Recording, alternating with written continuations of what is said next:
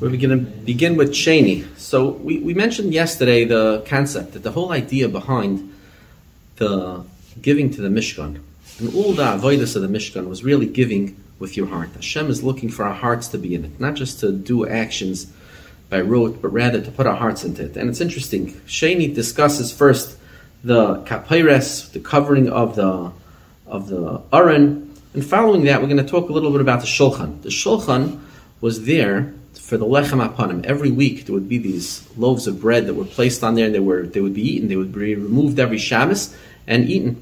What was the purpose of these lechem hapanim? Uh, so the Sforno explained to us that the point is the lechem hapanim really represent the shefa that Hashem gives us for parnasa. He gives us food. So Hashem gives it to us through something physical. The representation of that physical thing is the lechem hapanim. There was an incredible story that took place during the times of the Ari Hakadosh.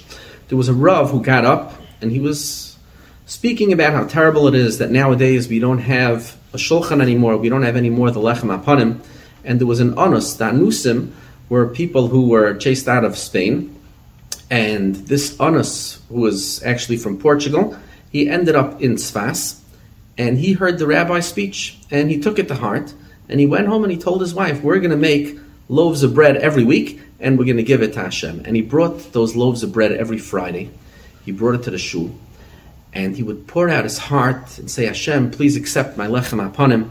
And then he would leave. And of course, the shamish of the shul would come every Friday. He didn't know who was bringing him, but he would take those loaves of bread, and he would enjoy those loaves of bread on Shabbos. One time when he brought those loaves of bread, the rabbi happened to be in the shul, and he didn't notice him, and he puts down the loaves of bread and he starts crying to Hashem to accept his lechem hapanim that he made for Hashem.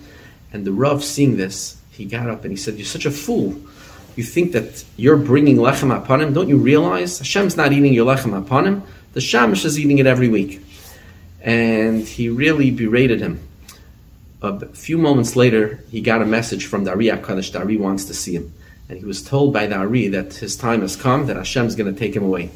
And he pleaded with Dari HaKadosh, says, why? Why is it that I'm being taken away from this world?